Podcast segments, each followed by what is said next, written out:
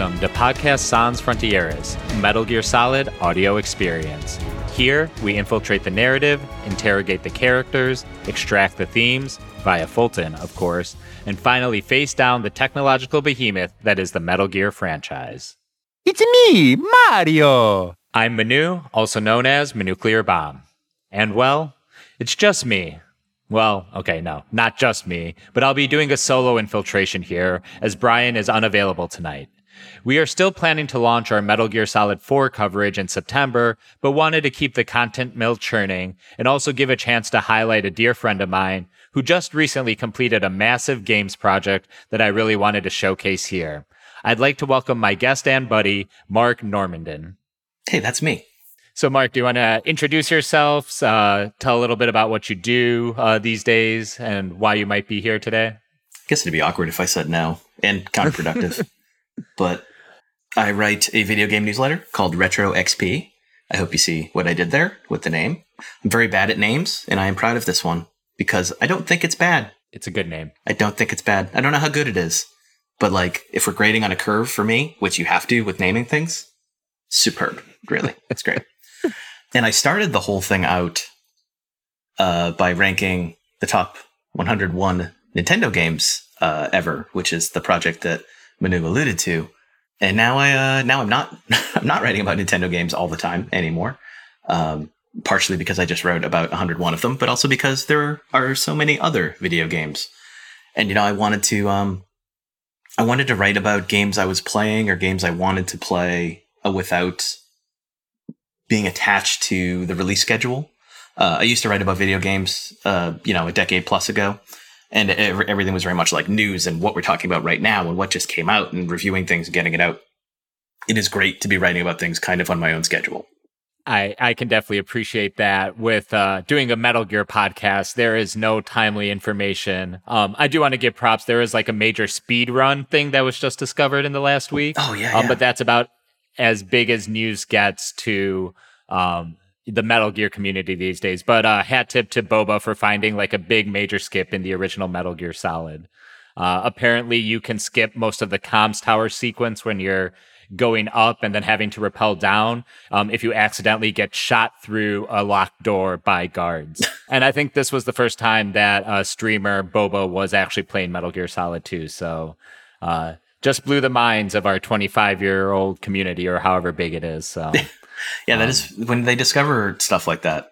It's always it's always wild. Whether it's like an intentional detail, um, you know, like I see the stories all the time about, oh, they just found this thing in Breath of the Wild all this time later. But it's also funny when it's like an accident. You know, it's not like anyone planned for you to be able to do that. Yeah, as a developer, just the exact confluence of like settings and things that have to be firing at any one moment for something like that to happen. It's always fun, whether it's baked in or not. And, you know, especially with like a Kojima game, uh, you, you never can be quite sure. I, am pretty sure this was a bug of sorts, but, um, you can never be 100% sure. There's a game announcement written in the snow when you fall out that door, you know? Yeah. so I'll uh, skip the standard spoiler warning for today. So apologies to anyone who gets off ASMR style on me doing that. The mission today will be to discuss Mark's history with games and his work over at Retro XP, especially as mentioned, the recently completed top 100 Nintendo games of all time, which I've been enthusiastically following for just short of a year now, which, uh-huh. wow, that it's, you know, been that long. Afterwards, we'll come back around to some Kojima and Metal Gear chat to finish up the episode. And not to spoil things too much, but you can expect Mark back around when we dive into Metal Gear Rising Revengeance. Well, that's a surprise to me. I didn't agree to that. So I, I want to say Mark and I's friendship goes back at least six to seven years. Uh, sadly, I distinctly remember walking out of 2016's Captain America Civil War and instantly beginning the DM breakdown with you, uh, which tells me we were pretty much pals at that point. Uh, maybe what Mark doesn't know is I was aware of his existence going back to like 2010, 2011, when I was making every possible contact I could in the baseball media world. Uh, back then, I'd often find writers and friends from the various sabermetric leaning team sites, uh, like Crashburn Alley is how I wound up with a bunch of these Philly friends of mine. Hmm. and I think I found Mark doing some blogging about the San Diego Padres, if that sounds right to you. Um, maybe not, but I think I always associated you with them. Um, I know you're also a Red Sox fan as well. So well, I was. I was a Red Sox fan. I've given up that. Yeah. In a post Mookie Betts world, it's also a post Mark Normandin world for them. I'm sure they're very hurt and upset by it, but it's their own fault. Well, in a post Kris Bryant world, I am also a post Cubs fan at this point. so I, I 100% feel you on that. Uh, but basically, all that exposition is to say I've been following Mark around like Skullface followed around Naked Snake during the events of Operation Snake Eater. Um, but we've, you know, eventually encountered each other face to face since then. Well, technically, no, we haven't, but, you know, we've become friends. um, and we we found that we have quite a bit in common besides old games and baseball. Uh, definitely Star Wars, and I promise I will watch Clone Wars one day or the Clone War, Clone Wars, Clone War, whatever. Um, and, you know, obviously we have a love of politics, uh, specifically from a socialist standpoint, um, and labor issues, which Mark also writes about quite eloquently, uh, usually related to baseball, but occasionally stepping out to the bigger world of sports. Uh, what's the name of that newsletter again, Mark? There is no name to that newsletter. I said I was bad at names earlier. I wasn't kidding. Well, uh, you can subscribe to that one as well. I believe it's Substack too. So uh, that one's a that one's a tiny letter. I've I've been doing it since uh, the start of 2019, and I have not named it, and now I never will. why why should I at this point? The newsletter with no name. It has its own kind of poetic ring to it. So. Um, and we'll uh, link to both of Mark's uh, Retro XP Substack and then this uh, tiny letter, what's it called, uh, baseball newsletter as well uh, when we post this episode.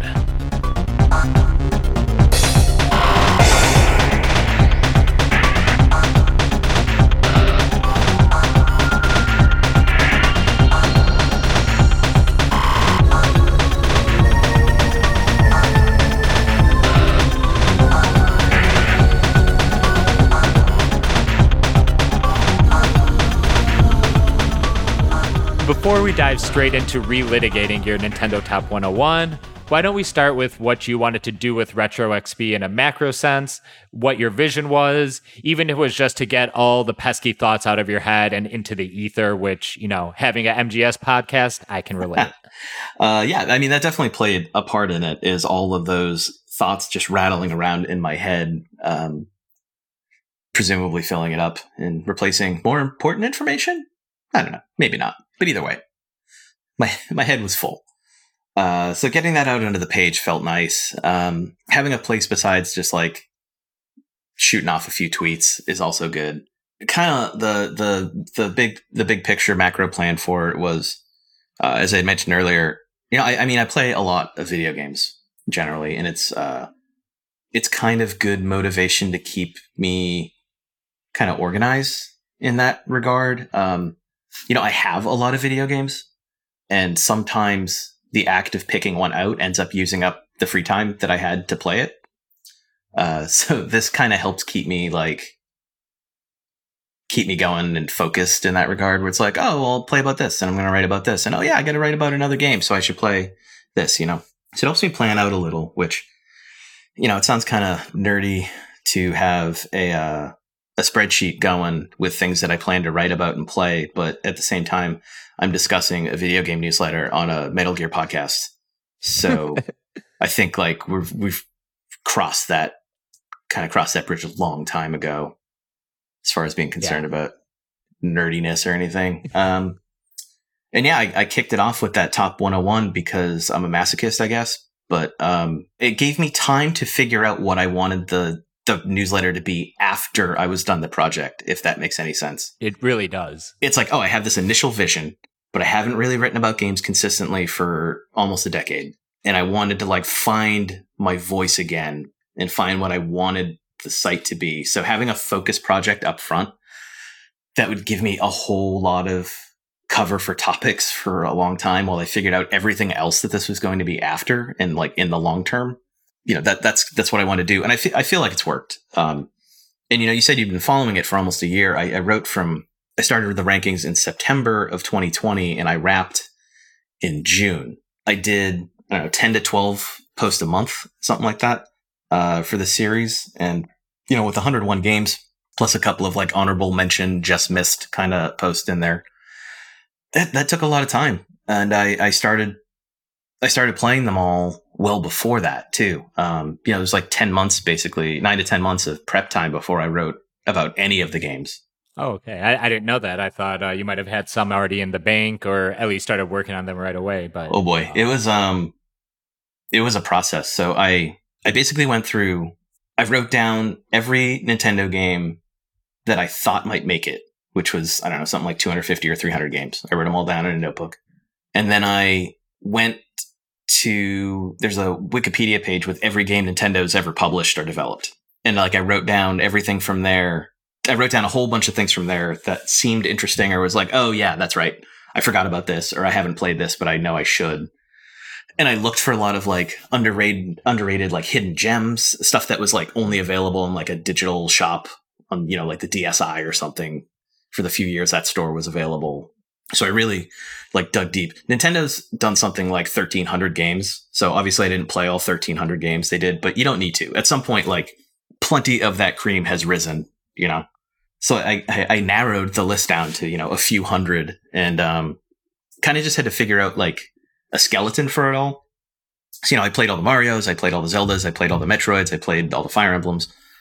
Um, and that took up a considerable chunk of a list. So I just figured out, I like kind of a basic framework of those ranked against each other and then slotted other things in.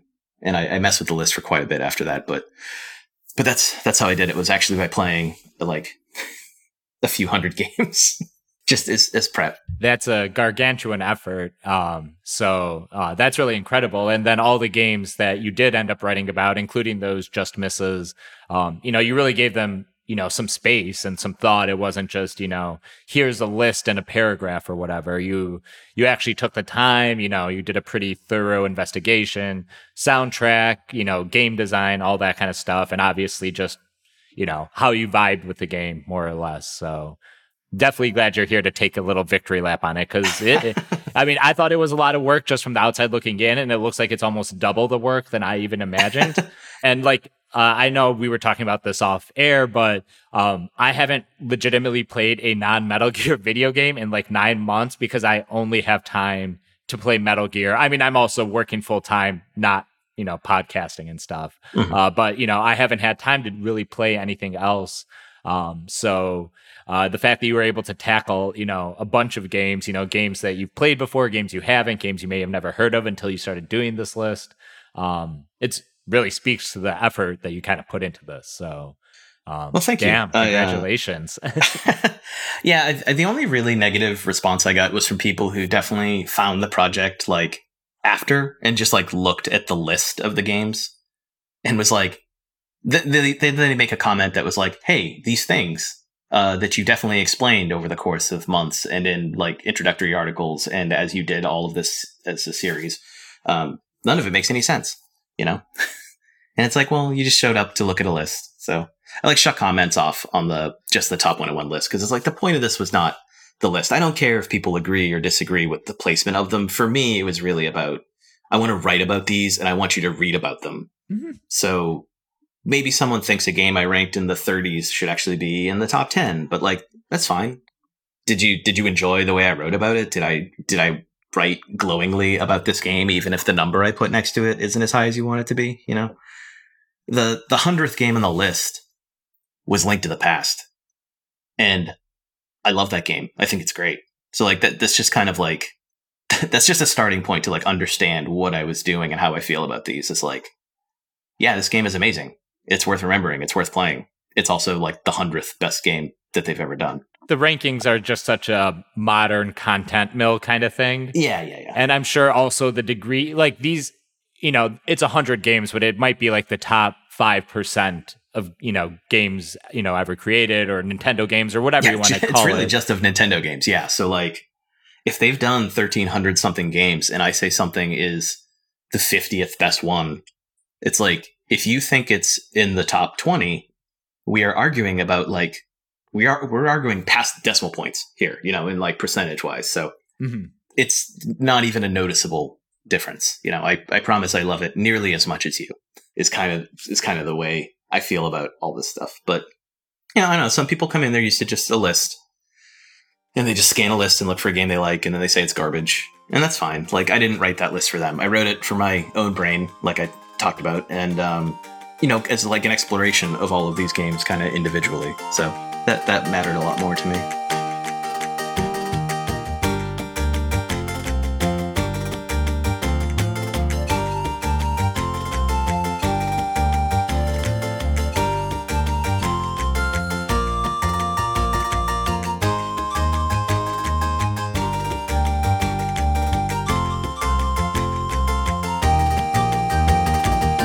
Uh, looking at your top 101, I admittedly have only played 21 of these titles and didn't even necessarily beat all the ones that I played.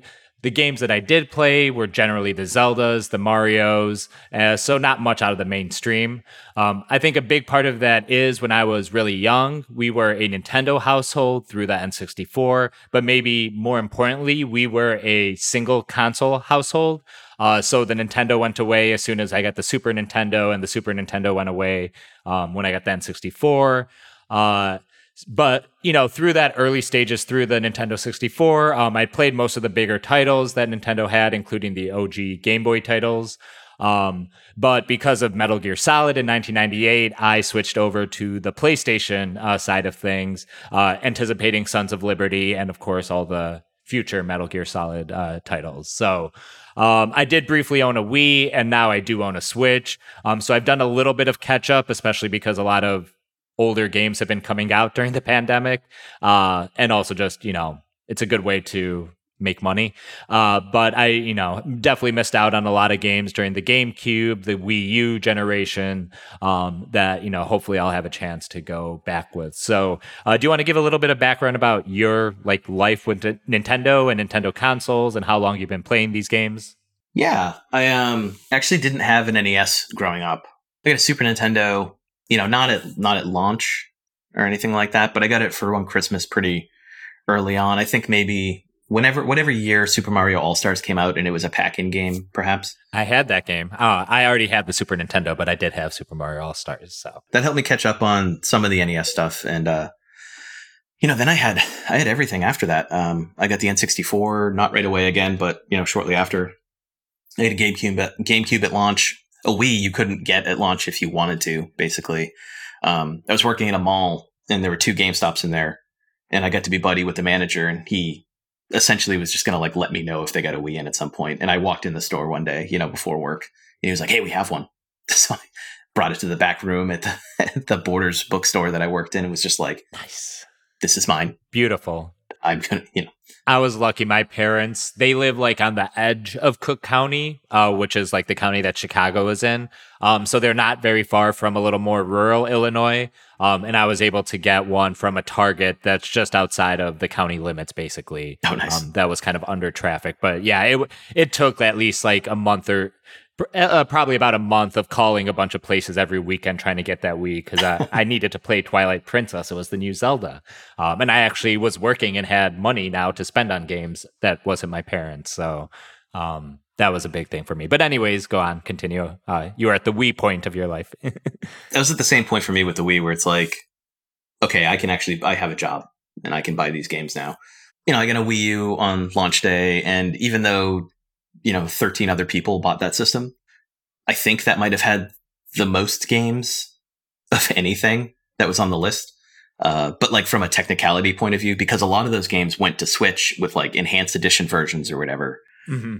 And a couple of the games that were on there were like remasters or ports, but like that that singular machine helped me access so much of what ended up on the list between its actual releases I played the games that were ported to Switch originally on the Wii U, uh, almost universally. It's just loaded. I, I can't remember the number, but I, I, think about half, at least half of the top 101 is available on the Wii U. Um, it doesn't mean it came out on the Wii U, right? Like originally or anything. You know, I think that that number is more like 12 or 13 games or something. I can't remember. Uh, it's still high. It was the GameCube had the most, but the Wii U was right up there but yeah, access to those games. So, man, I love that system. I still play it, even with everything that's been ported over. And I got a Switch, you know, day one as well, and that has not disappointed me either. Uh, except this time, other people bought it, so it keeps getting support, which is really nice. Um, but yeah, I uh, I eventually picked up an NES. Um, I bought it at a like a pawn shop kind of thing, like a one of those places where you can go and like either get your cell phone fixed or you can trade it in, you know? Mhm. like I got a my phone died, but it had insurance, so they sent me a new one, but it was like a month before my contract was gonna give me a new phone. So then I had this phone that was like a month old and uh, had this new one coming in. So I I sold it to this place and they gave me, I don't know, like 250 bucks for it. Um, but like in store credit maybe. So I bought I bought an NES and a couple controllers and a zapper and I don't know, a, a dozen games or something like that, maybe more, that were all in stock there. And I was like, oh, cool. Now I have an NES. you know, the system is as old as I am, but now I have one. But you know, between being able to do that as an adult and revisiting these re- revisiting these things I didn't have in Virtual Console and the Wii and Wii U and uh, on the 3DS, you know, I I kind of caught up on the things that I hadn't played for the most part, and then this project pushed me the rest of the way, uh, the rest of the way with a lot of that stuff. Very cool. Um, I uh, have some uh, questions that I've kind of prepared for Mark here, so um, I'll just kind of work my way through them.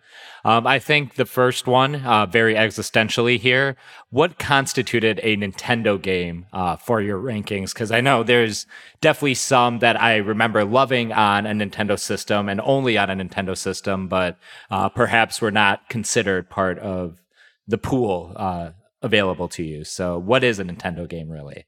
So it had to be developed or published by Nintendo. I mean, if they if they public if they developed it, they published it, but it had to be one of the two. You know, um, so there are games by outside developers that they would publish, like Bayonetta two. Um, Nintendo published that, so it is a Nintendo game. Um, Bayonetta is not now that it's like exclusive to Nintendo consoles, even though the first one was multi-platform um, I felt comfortable saying that early in the in the franchise's life, saying this is a Nintendo game. It is now associated with Nintendo because they published it. But there's other things that like aren't. You know, Nintendo has published some Dragon Quest games, but I don't consider them Nintendo games. They've been re-released on a bunch of platforms. The the series went away for a long time. It's you know it's across all platforms now. Those aren't Nintendo games. Uh, the Professor Layton games were originally DS exclusives published by Nintendo, but now you can buy them on your iPhone or an Android phone. Um, they're again, it's not Nintendo anymore, you know. And there are some games by like Rare where Rare published it. Uh, so they've taken that with them. You know, it wasn't published by Nintendo, even if it was exclusive to a uh, Nintendo system, and they've taken it to Microsoft when they got sold off. Uh, so, like, I didn't consider those to be Nintendo games anymore which is why like Perfect Dark wasn't on the list, even though it's probably my favorite game by Rare. Uh, but other Rare games were because Nintendo published those. So I had I had all these kind of little rules, um, and I just tried to be consistent with them. So there were only a couple of examples where I had to like really consider it. Um, Ogre Battle 64, for instance, Nintendo published it in Japan, but they didn't localize it and publish it in North America. Atlus did. They didn't do that because they were hard at work. You know, Nintendo is a huge company worth billions of dollars, but like in terms of the size of their employee, like who were how many people work there, they're still like small. Um, not tiny, but they're relatively small. So they would just leave projects on, you know, they would leave them and not do them. So when they had the GameCube coming and they were trying to wrap up their N64 games there, they left something like Ogre Battle just out there. So it got licensed to Atlus, and Atlus published it in North America. Since Nintendo published it originally, I, I consider that a Nintendo game. Um, similarly, they published Terranigma in Europe, and they are responsible for the English localization of that game because of the European localization. So I counted that as a Nintendo game. Uh, you know, it didn't get a North American release. So I, I had to like really think about some situations like that where it's like, okay, so like does does this fit? And a few of them ended up being hypothetical and not included on the list. Um, they didn't end up making it, but like uh, my logic was consistent. Um, and the only other thing I really had to think about was, you know, what if a game didn't had not come out in North America? Was I going to count it? So I mostly stuck to like the very best games that had received fan localizations. Um, and as long as that was a Nintendo game in Japan, I counted it for this list. Uh, and there were, you know, there were quite a few uh, Japan only games that I had on the list. Not a ton. If I did it again or I do a bigger version, there'll be more. I think. Okay, no, that all makes sense to me. And that, you know, that gives me a good enough reason not to castigate you for not putting Metal Gear Solid, the Twin Snakes, as number one on your list. um, I guess it wouldn't meet your criteria, even though it is uh, the superior game uh, to all games ever. Do you want to guess what game I got the most questions about? The like that was not a Nintendo game that people just kept saying, "Hey, is this going to be on the list? Is this going to be on the list?" Was it that? No, it wasn't that. Um, okay, GoldenEye would be my only other guess. oh, that's a good one. Uh, same company, but yeah, same deal. Not published. Right, I figured. Or Nintendo. Nintendo might have published GoldenEye actually, but it wouldn't have made it anyway. Again, because Perfect Dark's better. It is. Uh, I definitely agree with that. But I think it's just the bigger touchstone. Yeah. It was Diddy Kong Racing is the one. oh, okay. Yeah, yeah, yeah. Uh, but that's one of the games Rare published that, Yeah. not Nintendo. Uh, and even when it released on the DS years later, um, you know, after the 64 version, when they did like a re-release on the on the DS, uh, Nintendo had to get permission from Microsoft essentially to for that game to exist. Even though you think of it as being like, well, that's a Nintendo character. Right. It's like, well, all the other ones aren't. All the other ones are rare characters, and this game is like their, you know, it's all their thing. So that's one that like I'll write about it eventually because yeah, that game's awesome still, and it's one of the better racing games in that system. Yeah, I would say the superior 64 kart racing game uh, for sure. Yes, absolutely. Which got me a little bit of flack, I think, too. My Uh. dislike for Mario Kart 64, but what are you going to do? My taste is great. I got your back. Uh, so, uh, also digging a little more into your criteria, I guess, uh, a lot of the discussion or discourse today is about is a game worth $60 or will I get 100 hours of gameplay out of this or ongoing, you know, experience uh, like is all the rage these days. And that can be very limiting, uh, especially with developers who have a different idea of what, you know, a good video game could look like. So, uh, when you were coming up with your, you know, ranking, um, what were you looking for and what were you trying to maybe avoid, you know, kind of fall, traps falling into and stuff like that? I am certainly not a value per hour video game kind of person. Um, I mean, sure, I can scoff at like if a game's not that great and it's real short and it doesn't have replay value and it costs sixty dollars, and like, okay, yeah, I can complain a little if you if it's not something you're going to return to. You know, I, I'm a huge fan of arcade style games, which tend to be short. They're games you can, if you're if you're skilled and you know what you're doing, you can complete an arcade game in what twenty minutes, thirty minutes, an hour, maybe tops, right? Uh, you know, one that you like physically pump quarters into. So, how much do you spend getting to the point where you can complete a game like that in 20 minutes or 30 minutes or whatever? Probably going to spend at least 60 bucks, right? You know? Yeah, yeah. So I don't, I don't really care about that stuff. Like if a game is replayable and you can, you know, you're getting a lot out of it and you're spending a lot of time, even if like the campaign mode or whatever is real short, I know that doesn't bug me too much. Um, so it certainly does not bug me way after the fact when I'm writing about some game from 25 years ago or whatever. And it's like, oh no, the campaign is only four hours. And it's like, well, you can, you can buy this game for $7 on, you know, some whatever on virtual console or whatever, or you're just emulating it. So why do you care how long it is anyway? Um, so I didn't I didn't care about any of that stuff. There's some pretty there's some short games, uh, comparatively short games in the ranking. I mean, uh, Star Fox 64 in the 3DS version, I popped it in the it's in the top 20 somewhere. It is. Uh, I Um, remember. I can't remember exactly where, but yeah. So that's that's number fifteen. You know, and I put that directly in front of Fire Emblem Three Houses, which I love. Obviously, I ranked it sixteen on this list out of again we talked about thirteen hundred games or whatever.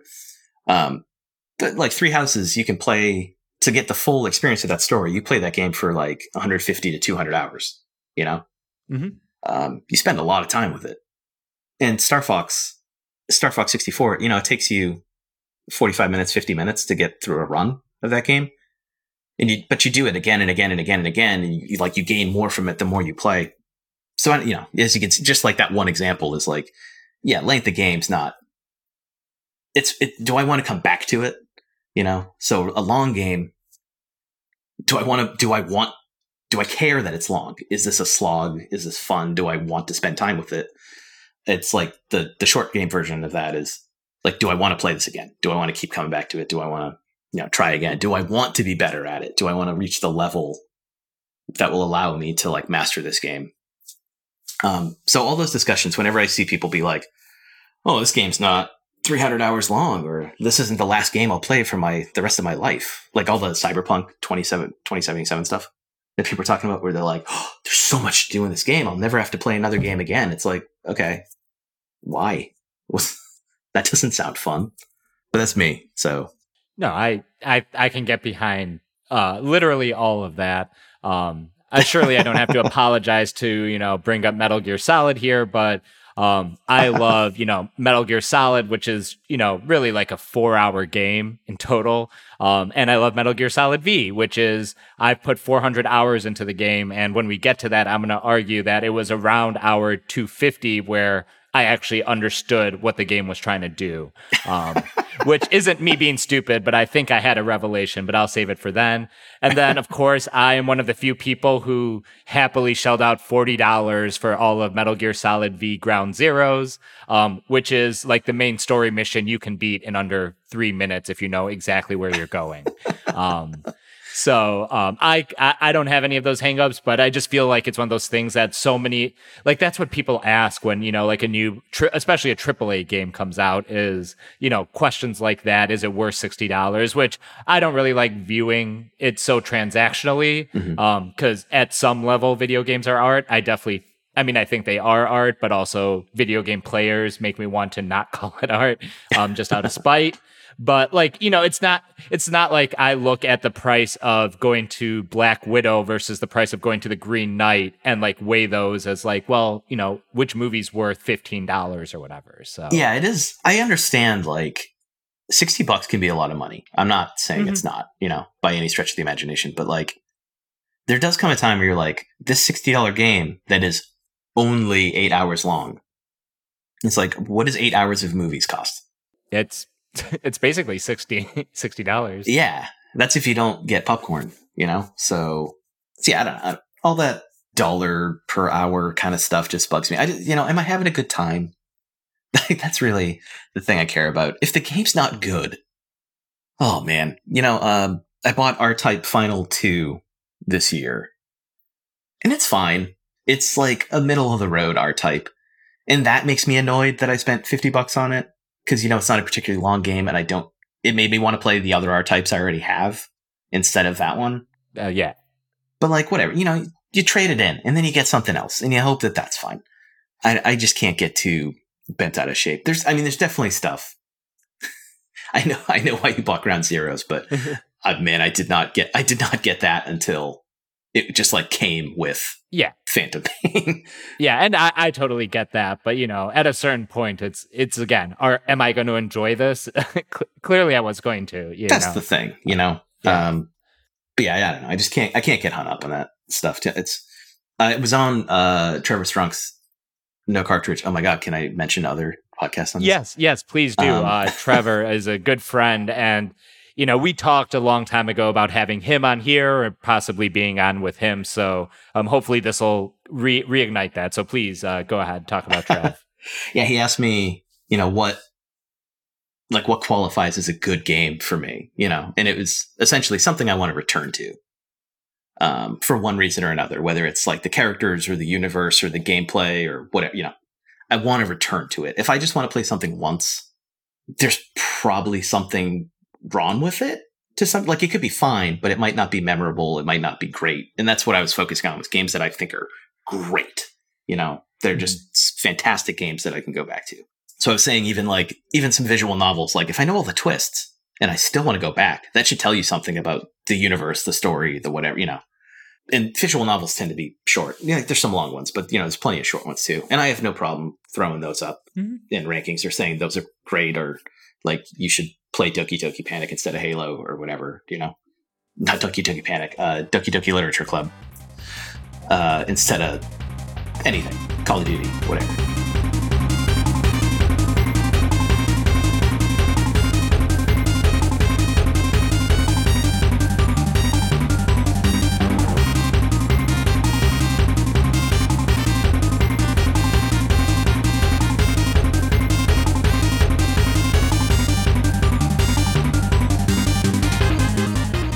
Uh, so the list is definitely filled with your fair share of Zeldas and Mario's and Wario's and Metroids and all that. Um, are there any games you really want to highlight that you think people may have slept on or missed out on outside of like the bigger titles?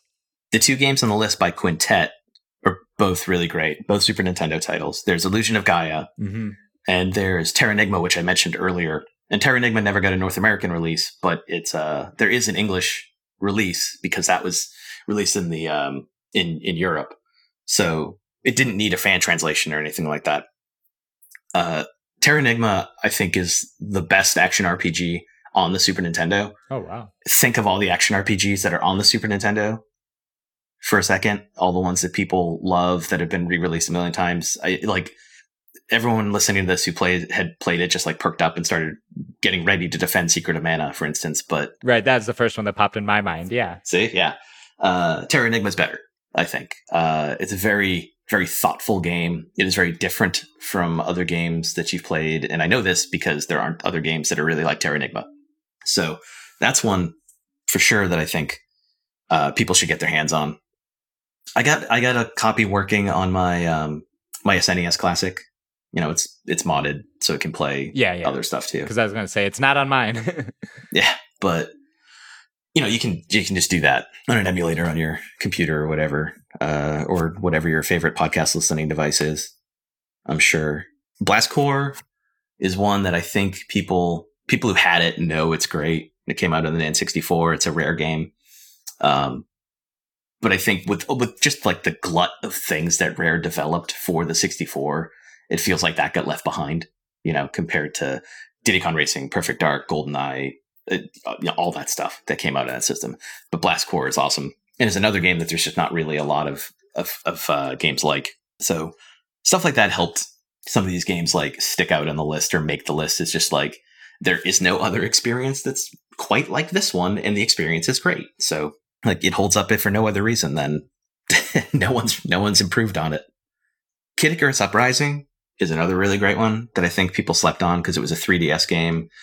And when people envisioned like a revival of the Kid Icarus series, you know, they probably thought, oh, we'll do like an up, updated platformer or like a 3D platformer kind of game, just like every other series has gotten. mm-hmm. That's that one's very interesting to me because it was made by the the folks who make Smash Brothers or made Smash Brothers before uh, Namco started doing it. Um, it was like a one. they just made the the one game with the studio and then like shut that studio down. But because Kid Icarus didn't get an update in the 90s and early 2000s when uh, Mario, Metroid, and Zelda did, uh, and Star Fox when it moved to 3D and all that stuff, um, they they essentially tried to shove like 20 years worth of games into the game. You know, 15 years or 20 years of games into this one game. So there's there are enough story beats and plot twists and all this stuff that they could have just spun this out into half a dozen games. You know, Mm-hmm. of release between 1998 and 2013 or whatever. But instead, they just shoved it all into one and just made it seem normal that for some reason there was like a new terror every single chapter of the game. And they also made half of it like like an on rails shooter like Star Fox, except flying around this pit, you know. Um, so it's nothing like what anyone expected it to be, but it's really great. The controls took a lot of getting used to, but once I wrapped my brain around them, you know, I, I put that somewhere in the 60s. I think I really, really liked it. Uh, we'll move on to some of the bigger Nintendo titles here now. So, uh, Mario Odyssey is my favorite Mario game, and it is pretty high up on your ranking. I think the second highest of like traditional Mario titles. Um, traditional more just in the sense that you are Mario exploring some kind of world. Um, as a celebration of Mario, I felt like it couldn't be beat. Um, and the way its simple controls could be used to essentially break the game, quote unquote. And you can jump all over the place and jump on your hat and basically get everywhere. Um, it would just seem like just the most openest of Mario sandboxes I've ever played. Um, however, it was outranked by Super Mario Galaxy 2, which is one I haven't played much. Um, so, could you explain how you kind of rank just the Mario games because you have nearly 40 years of video game history there? Um, it is the flagship title and the mascot for Nintendo since its early days. Um, do you just kind of your Mario methodology is kind of what I want to get at here. So yeah, I played all of those again. Uh, as I as I had said before, to make that like skeleton framework for the whole for the whole list. I really agonized over the Odyssey ranking. Um, you know, in early drafts of the list, it was like in the top ten, just based on like my first playthrough of it. You know, from when it came out, I was like, oh yeah, this feels like a top ten game. And then as I kept like going back and playing the other ones, I started to be like, huh, I don't know. I really like these other ones more. And then I replayed Odyssey and I was like, no, I really do like these other ones more. Uh, which I know sounds weird. I'm saying other ones, plural, when I when you just said that I only ranked one in front of it.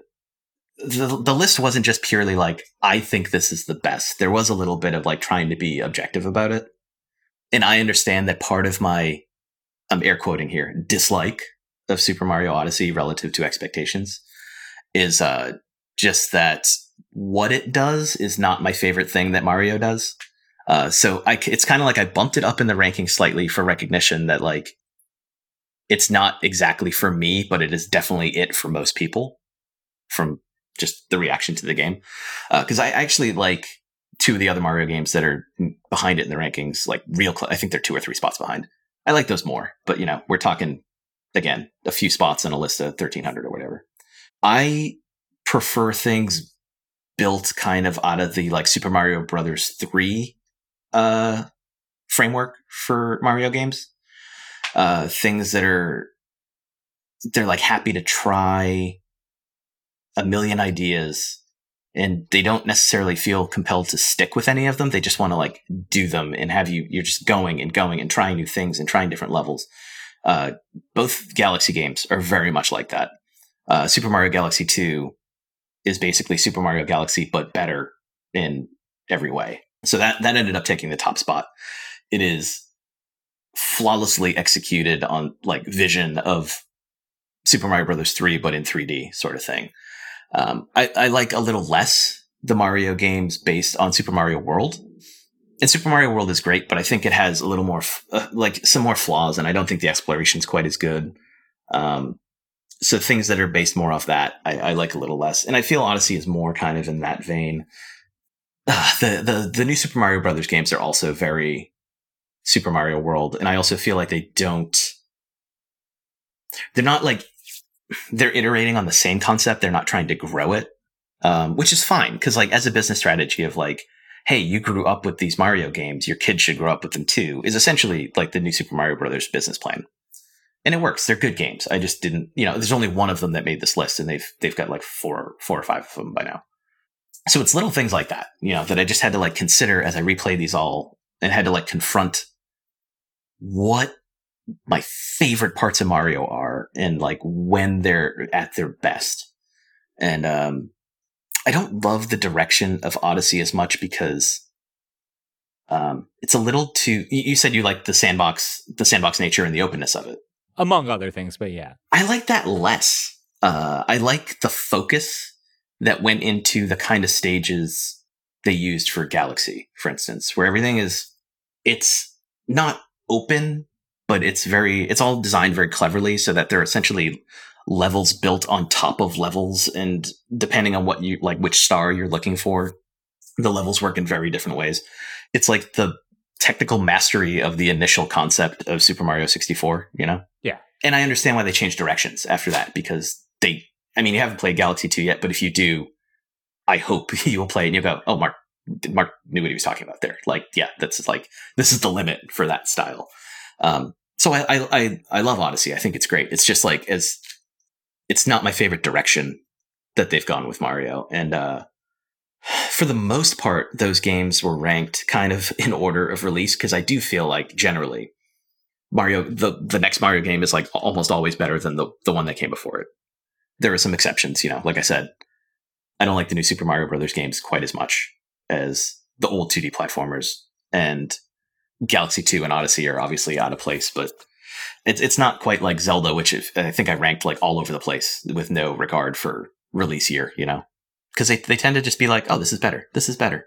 No, that makes sense to me. I think it also makes sense that Odyssey hit me that, you know, I probably hadn't played a earnest Mario title since was it maybe the first Galaxy, and I didn't even spend that much time with it. Um, no, it might have been Sunshine even. Uh, so you know, it it kind of felt like it hit me probably harder because I probably missed Galaxy and Galaxy 2, um, and maybe some of the intermediary titles in there.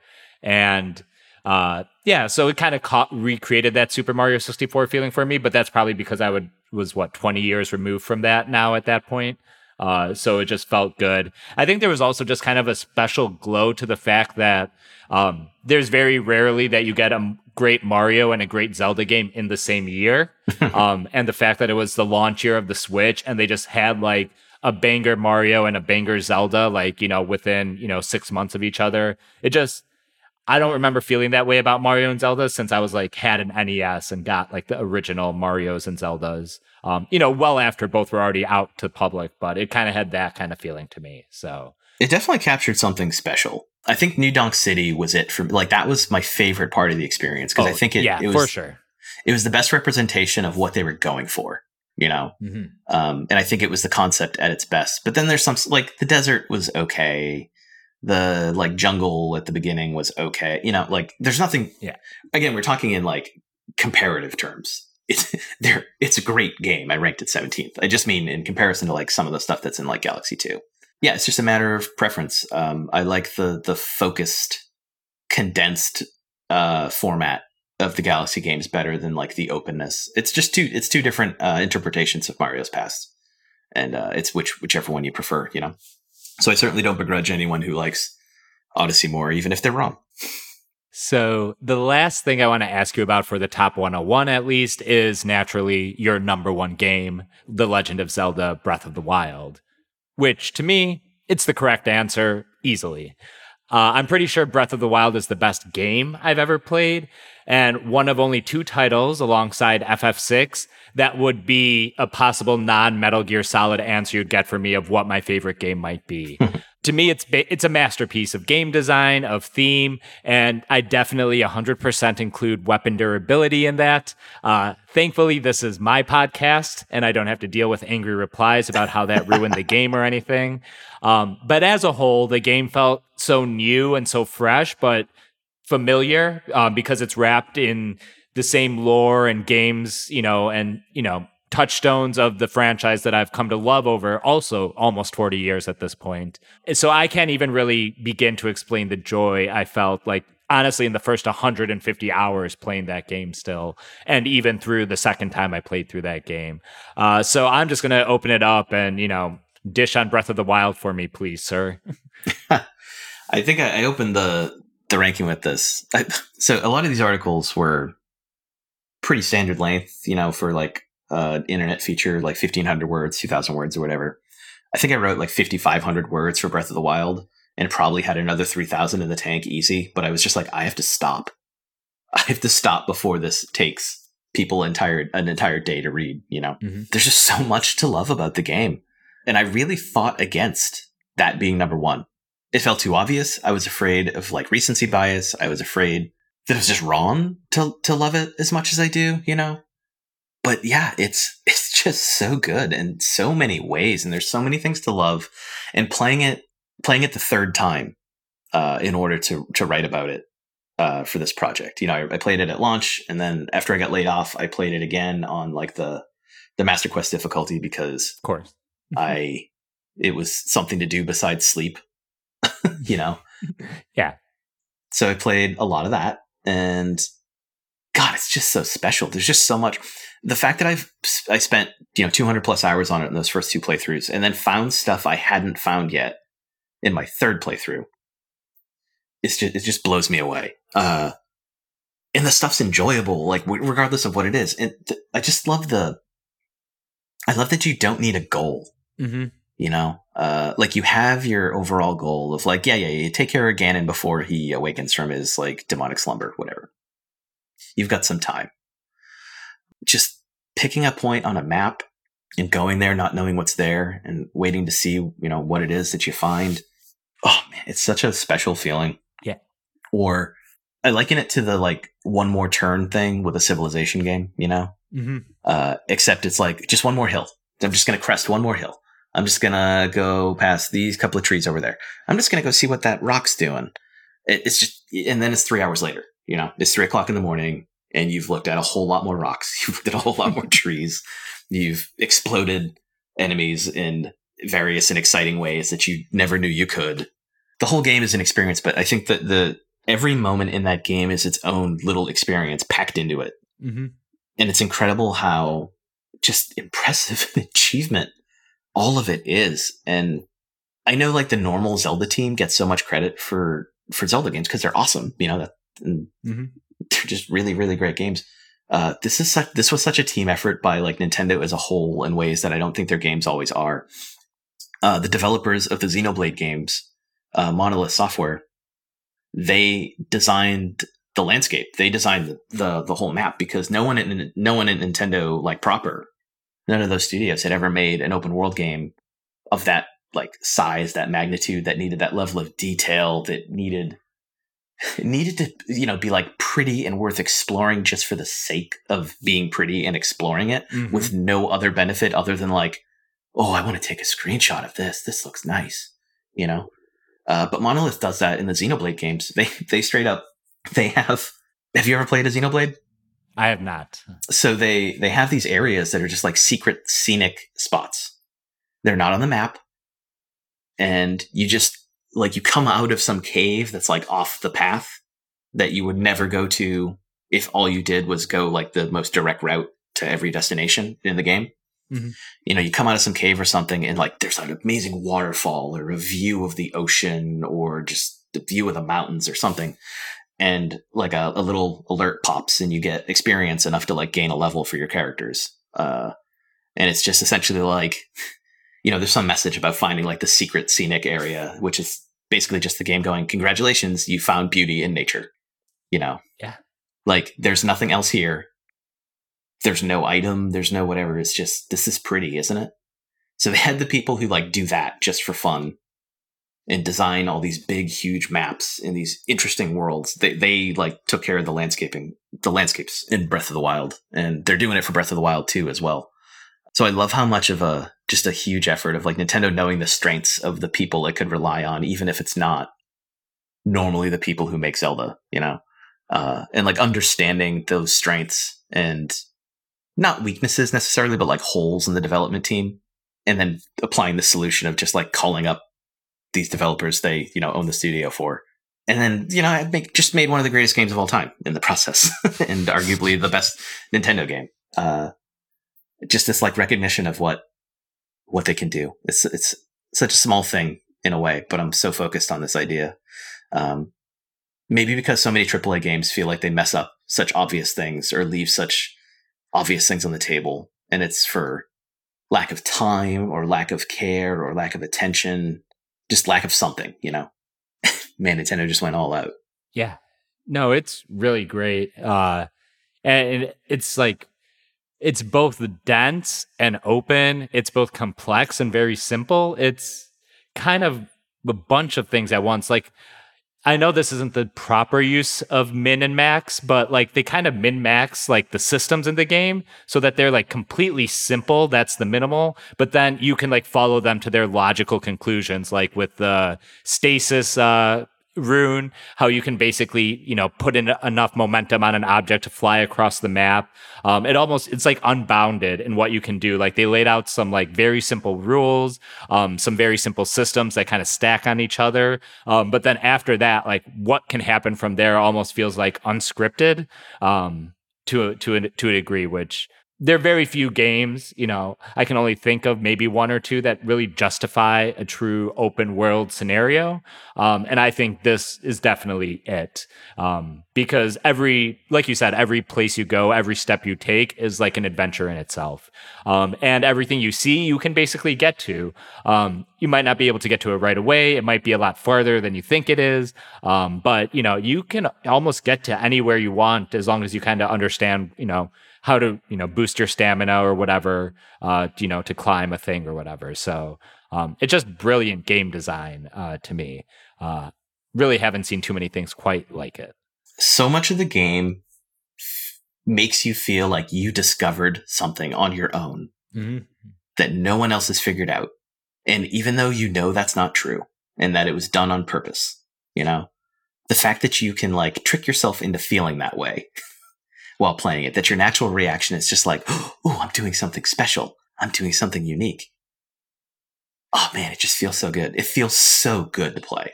And that's really like regardless of what I'm doing.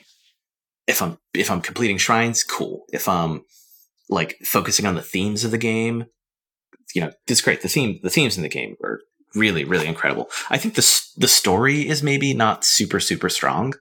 Yeah, I, I'd agree with that. But the themes of the game and the way you're supposed to feel and the way you're supposed to see the world through Link's eyes, that stuff is like as good as it gets uh, as far as Zelda goes. Which is saying something because I'm I hear people say a lot of the time that like Zelda games don't have strong stories or themes, and I'm just like, what? I'm like, how do you how do you reckon with any art that you have like had put in front of you? There's some there's so many. Yeah. Like yeah, like okay, Link to the Past has it's a pretty like for Zelda now like cliche kind of story, but the very next game, Link's Awakening, asks some really heavy stuff of you Mm-hmm. and asks like posits some really heavy questions, and that was a Game Boy game from the early '90s. So like themes being a significant piece of a Zelda game is not new, but Breath of the Wild definitely at the forefront for those. And man, I can't believe I. I'm just very excited for Breath of the Wild 2. Um, not with any like Same. Specific thought behind it, other than the same feeling I have when you know you do crest that hill in Breath of the Wild, and like, oh, there's something in the distance. I'm going to go to it. I just had that same kind of like little excitement of like, I can't wait to come over a hill, and Breath of the Wild 2 is there, and I'm going to see what it has. Yeah, no, I, I'm excited for it. Also, in the same way, though, um, I hate to basically be the topic of a hard drive article, but um, if they do add a hook shot into you know that kind of gameplay, I would I would absolutely go nuts um, because I, I love a little grappling hook action, um, no matter what it is. So. Um, no, I'm really looking forward to it. And like you're saying, the themes are so good and they connect so well to the game design. The world is broken. It needs healing. Uh, the things, you know, we care about need attention or they'll rot and break. And that, you know, is the sword. It's the Hyrule Kingdom. Um, it all just, it works so well as a coherent singular work or, you know, game. And honestly, uh, we could probably go on forever on Breath of the Wild. Mark wanted to. Um, uh, you know, in his write ups. I kind of want to right now, and I'm trying to restrain myself. I also know it's one of Brian's favorite games. Uh, so I think at some point we're just going to fucking do a Breath of the Wild episode. And honestly, I, as someone who only plays Metal Gear Solid, I got Metal Gear Solid 3 vibes specifically from Breath of the Wild. Um, there's a lot of the same. Uh, survivalist, uh, you know, and food systems. They all kind of made sense to me. Um, yes, I was quoting, trying to play on that boss baby uh, tweet there. Oh yeah, no, I I got the meme drop. I got it.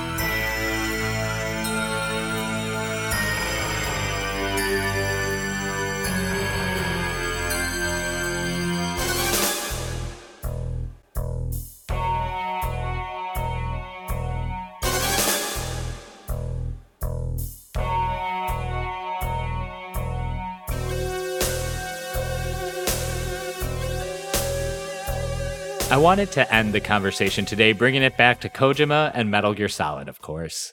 So, the first question I want to ask, of course, is how you first came to a Kojima game or Metal Gear Solid game, and then your general history playing them, because I feel like some of it's a little more recent than, you know, my experience with these games.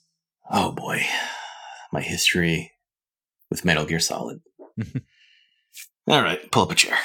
Uh, so, I did not have a PlayStation. My sister had a PlayStation. So, my first chance to play Metal Gear Solid was actually Twin Snakes uh, on the GameCube, uh, which I really, which I really liked. But, and you should get used to me saying this right now. I didn't finish it. I just I got stuck. It's I was so bad at stealth games for a very long time, and I couldn't. I, I just had some baby brain thing going on with Metal Gear where I could not. I could not play the games violently, and I could not play them non-violently. You know, I just like could not yeah. make it. So once once things got a little more complicated, or there was a specific boss fight that I like couldn't figure out, it didn't matter how much fun I was having.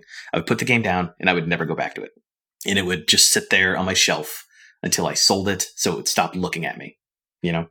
So then I didn't play uh, Metal Gear Solid 2 because I was like, Well, I never finished Twin Snakes, so whatever. I don't want to start two. Uh, rarely do I ever get the second game in a series if I like haven't finished the first game. I like to play things in order, you know. hmm So I didn't play three either. Yeah, makes sense. Metal Gear Solid 4 rolls around and I'm like, oh, people seem really excited about this. It's I know it's a little different. It's a little more like combat oriented and a little less sneaking. I'm gonna I'm gonna do it. I'm gonna do it. I waited at a midnight release at a GameStop. I had I it was like a game time decision, you know. I got it reserved like that day, whenever the last reservations you could make were I had someone drive me down there at night. We waited to go get it. I got, I don't know, two hours into the game. And again, I was just like, I can't do it. I suck at this. I'm so bad. I can't play it. And then it just sat on my shelf and stared at me forever. I bought Peace Walker for PSP. Day one, again. This time it's going to be different. It was not different. You know, just like that kept happening. So Metal Gear Solid uh, 5 comes out, or is coming out. And I tell Kate, my wife, um, we might have been engaged at the time, but whatever. Um, I was like, do not let me pre-order Metal Gear Solid 5. Do not let me buy Metal Gear Solid 5. I'm like, I, I need you to not let me do this because I do the same thing every time. I buy one of these games, I get really excited, and then I just get very frustrated because I suck at these games. 5, as you know, is extremely different from the other ones. So I see it on sale at some point with its Phantom Pain and Ground Zero, uh, Ground Zeroes and it's like 25 bucks or 30 bucks or something on PS4 and I buy it. Kate's not with me. She cannot tell me not to do this. I, I've lost the voice in my ear that says, "You told me not to, tell to not to let you buy that," which she actually did at some point when we were like at a store together and it was there and I looked at it and she was like, "You told me not to let you get that," and so I didn't. But then I was there without her and I bought one. But then I played it and I kept playing it and I played it and I played it and I played it and I I played the whole game and I beat the game and I loved it. And then I went, I'm going to play all of them. I'm going to do it. I can do it now. I have like, I have the momentum. Yeah. So I bought the I bought the collection on the on the PS3 Yeah, that has almost all of them. You know, like everyone you could fit on there. right. I, so I played all of them in. Um, I played them in chronological order, not release order. So yeah, so five was obviously out of order, but I jumped from five to three to Peace Walker to you know I did all that. Um, so I was jumping around systems obviously because all of a sudden it's like, well, I'm playing. I'm playing a PSP game on the PS4. I'm playing a PS4 game, and now I'm playing a PSP game on my PS3. And now I'm playing NES games or MSX games Right, right, right. It was awesome. It was so it was great, and I I beat all of them. I beat all of them. I did it. I finished every single one of them. Um, I played Metal Gear Solid, the PlayStation version, and I played the Twin Snakes version. I've like I have no more Metal Gear skeletons haunting me. You know, like they're all the ghosts are gone. It's great. And I love it. And I, I'm so excited to play them again at some point. And now I'm like very much into it. And because I played them, I played them all like in a row too, with nothing else in between. Mm-hmm. So I got extremely into Metal Gear when I was doing it, but it, it felt good to like get rid of that. It was just one of those things of shame where I'm like, I should love these games. I feel like I should be good at them, but more importantly, I think I would love them. And I just like couldn't. There was a wall. And I don't know, I don't know, getting through Metal Gear Solid 5, I don't know, it's you know, it's like when you try and work out and you just decide like you don't feel like doing it, so you give up because it got a little hard. Mm-hmm. I think I just had that with Metal Gear Solid in general. But I hey, I've done it now. And I love them all. And Metal Gear Solid is good so long as you don't beat it at two o'clock in the morning. And then have to watch the whole ending when you're already like, oh no, I need to go to bed. No, I, I definitely hear that. Um, I want to put a pin in Metal Gear for just one second because one of the games you recently covered in your New to Me series, uh, I don't know if it's a series, but it's definitely how you titled this article, um, was Snatcher. Um, so I want I wanted to know what it was like playing that game almost 33 years after it's, it came out, and how it kind of spoke to your understanding of Kojima and his game philosophy and design and all that. I think the best explanation I saw for Snatcher is that it's like a it's like a student film of his, you know? That's a really good way to put it. it's like all the all the beats are there all the hints of like who he is going to become um, whether they're related to sci-fi or like film homages or just being a weird pervert Mhm. like it's all there I think it's missing someone pissing themselves or whatever, but like, you know, he'd get to it. He'd expand his horizons. Yeah, it was really fun. I liked it better than Policenauts, which is another early one Mm-hmm. Of his. Um, I think the the story was tighter, the characters were more likable. Yeah, it just had kind of, you know, the only negatives about it really are just like kind of like of the genre because it's very like visual novel adventure. So there's a lot of like Right. there's a lot of kind of guesswork about like oh I have to choose these options for what I'm doing in the correct order or else it, like it won't work. Mm-hmm. But that's just like yeah, an adventure game from 1989. That's what happened, you know. But the, the version I played was the um, Sega CD one, which also had like voice acting and you know like looked kind of looked better For sure. than the 1989 version. But yeah, it's really cool. Uh, especially seeing like Kojima does Blade Runner. You know, Mm-hmm. uh, was really the the thing because it's it's a game about you know the snatchers are. It's like oh, it's these robots that are snatching humans. So like they'll they'll kill them and then they'll take their place in society, and you don't know for what. And you're part of um, you're part of this uh, not really police force, but like a special forces specifically designed for like hunting these uh, these snatchers down. So it's like a cool thriller kind of story, like Blade Runner, real mystery, uh, fully realized world. You know, there's all this extra. It's not really extra because it helps like flesh out the world, but you know, it's all the stuff that like you didn't have to put there to make the world as fully realized as it is. But it's Kojima, so he did. I really liked it. the the references, the, like- the like self references started very early in his career because you know the original release of this game I think was 1989. So your your little like detective buddy is a robot named Metal Gear that is based on the Metal Gears from the past. This one has very different functionality than those ones, you know, because this takes place in like a a future, you know, Mm-hmm. a dystopian Blade Runner esque future. So there's all these little, you know, like references to Metal Gear or things that became references in Metal Gear, like later ones. Uh, so yeah, student film, like I said, but it's still that's not like a negative. It's fascinating to see like part of the origin story for him opening up more. It's a it creates this bridge between the Metal Gears you saw from the MSX NES era and the one like what Metal Gear Solid would become, you know, as a as a franchise. It's really cool. Uh highly suggest seeking it out. I'm sure it's something we're going to try and cover. We're going to try and work in the MSX Metal Gear games at some point. We'll probably, we'll definitely do Death Stranding, I'm sure. So um, at that point, I imagine uh, Snatcher and uh, Policenauts will be uh, at least reviewed and discussed to some degree on this podcast. So uh, coming back to uh, the Solid series, we are about to dive into Metal Gear Solid 4, which is generally considered the weakest of the mainline Solid games. Um, however, the two of us have specifically talked glowingly about it uh, in recent years, uh, especially with its themes on war and general awfulness the game seemed to portend. Um, so, just kind of what are your thoughts on 4 and does it deserve its reputation? Um, and for getting reputation, you know, what's still valuable about that game? I mean, it's definitely uh, like study in excess by him in terms of everything's a little too long, everything's a little too big. But like, I don't, it doesn't bother me. I understand if it bothers somebody else, sort of thing. Mm-hmm. But it doesn't bother me. You know, it's the it's it's the end for Solid Snake for just this huge iconic character. So like, go big. The man does not know subtlety, and this is this is the farewell to this guy, who he has spent so much time with. You know, so yeah, of course it's big. And you, you, you touched on like the anti-war things and the, the talk about kind of the, the the forever wars and you know the I mean you you've made the joke a million times on Twitter and so have I about the ID tagged Mm-hmm. you know XYZ kind of stuff.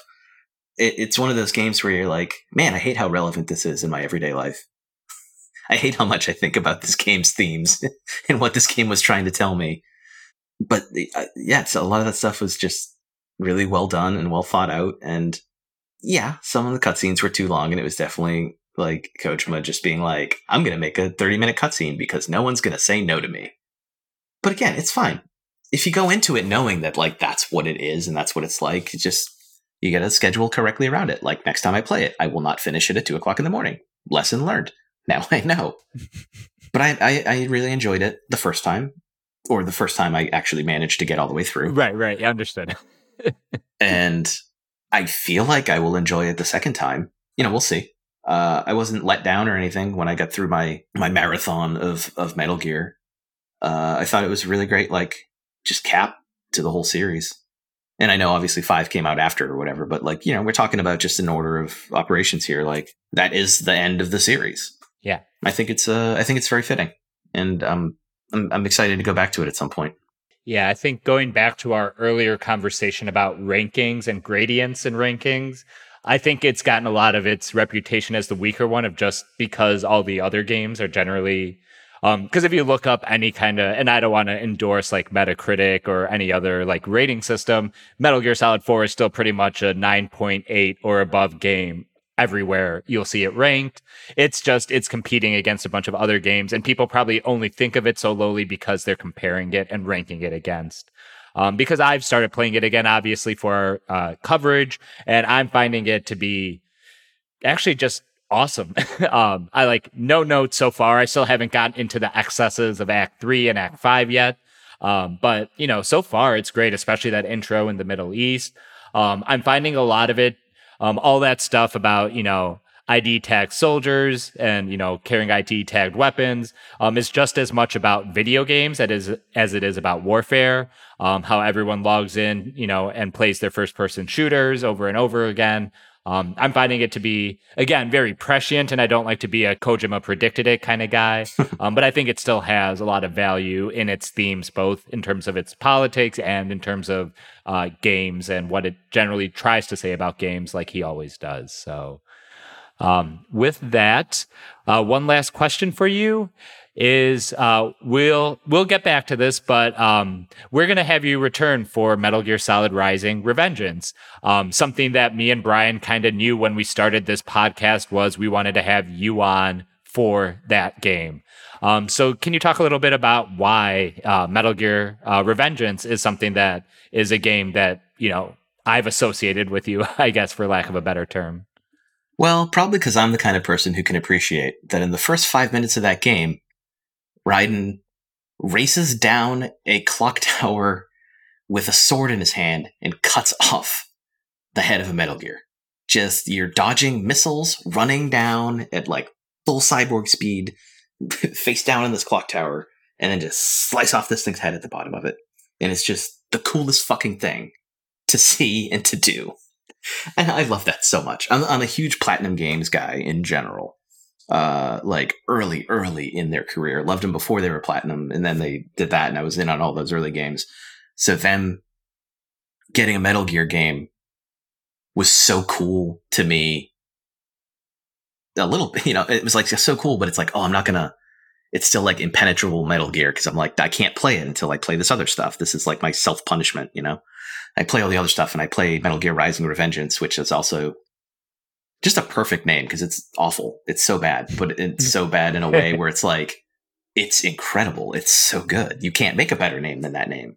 It's so video games. It's so Metal Gear.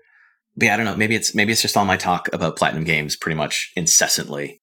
Uh, I mean, I've already talked about a different game of theirs on this, so yeah, man, I that game is so fun, and it's like there's a lot going on there. You know, it's short. You know, we talked about we talked about shorter games versus longer games earlier you know, it's it's a breeze to get through in terms of time. It's not a breeze difficulty wise, but it's definitely a breeze in time. But man, they packed they packed a lot of like Metal Gear feeling speeches and twists and philosophy and all that into this game where like at its simplest is you running around as a cyborg ninja with a sword slicing everything you can in half. I love it. that sounds great. Yeah. Um, you know, I got uh a PS Now subscription last summer, and I almost started playing Revengeance. But when the ideas for doing this uh, podcast started percolating, I'm like, you know what? That's going to be a game I can play for the podcast and um, really do that. So I'm really looking forward to it. Uh, when Brian talks glowingly about uh, Revengeance, the first thing he always mentions is that within five minutes you're beheading a Metal Gear. So, um, the, see, like basically the two peoples whose video game opinions matter most to me have both like cited the same exact reason for loving Revengeance. So um, that that gets me really excited for it as well. Every critic who didn't give it a perfect score after that happened is a coward. They should have just put it down and been like A plus, 100 out of 100, 10 out of 10, whatever the, your rating system is Perfect. One thing uh, I think Brian brought up uh, recently was the fact that uh, one of the you know theories in the Metal Metal Gear Solid uh, fandom is that uh, Revengeance is Otacon writing an anime about Raiden, um, which also which I, I, I actually am a big fan of that. You know, having not played the game, Oh my gosh. I, I really like that theory, and I, I, I it might hold up because he is a he is a fucking otaku. So Video game players, huh? So that's mission complete for this episode. Uh, before we do our regular sign off, I want to thank Marc again for joining us. Marc, tell tell the loyal listeners of Podcast Sans Frontieres where they can find you. Uh, You can find my video game writing at retroxp.substack.com and my writing for my other newsletter that doesn't have a name. Wow, that's just rolls off the tongue. is it's my name.com, not my name.com. It's marcnormandin.com. um, it's M A R C for those who listen but do not look. and w- we'll be sure to uh, link both of those when we post this episode. Um, I should figure out how to put URLs in the what's it called, the podcast app, but I'll definitely put it on Twitter as well. So you should be able to uh, find and subscribe to Marc's work. Who we'll hope to have back on again for Revengeance, but if he keeps doing the work he does at Retro XP, he might force my hand, and we might have to have you on sooner. Oh boy. So um, our frequency is podcast sans frontieres at gmail.com and at pod sans front on Twitter and Instagram. I've been Manu, also known as Manuclear Bomb. Brian's not here, but I'll go ahead and say it. We're men with names. uh, shout out to our sound editor, Stephen Boyd, aka DJ Empirical on Twitter. Please remember to like, review, and subscribe on your favorite podcast application. So until next time, remember, keep it retro.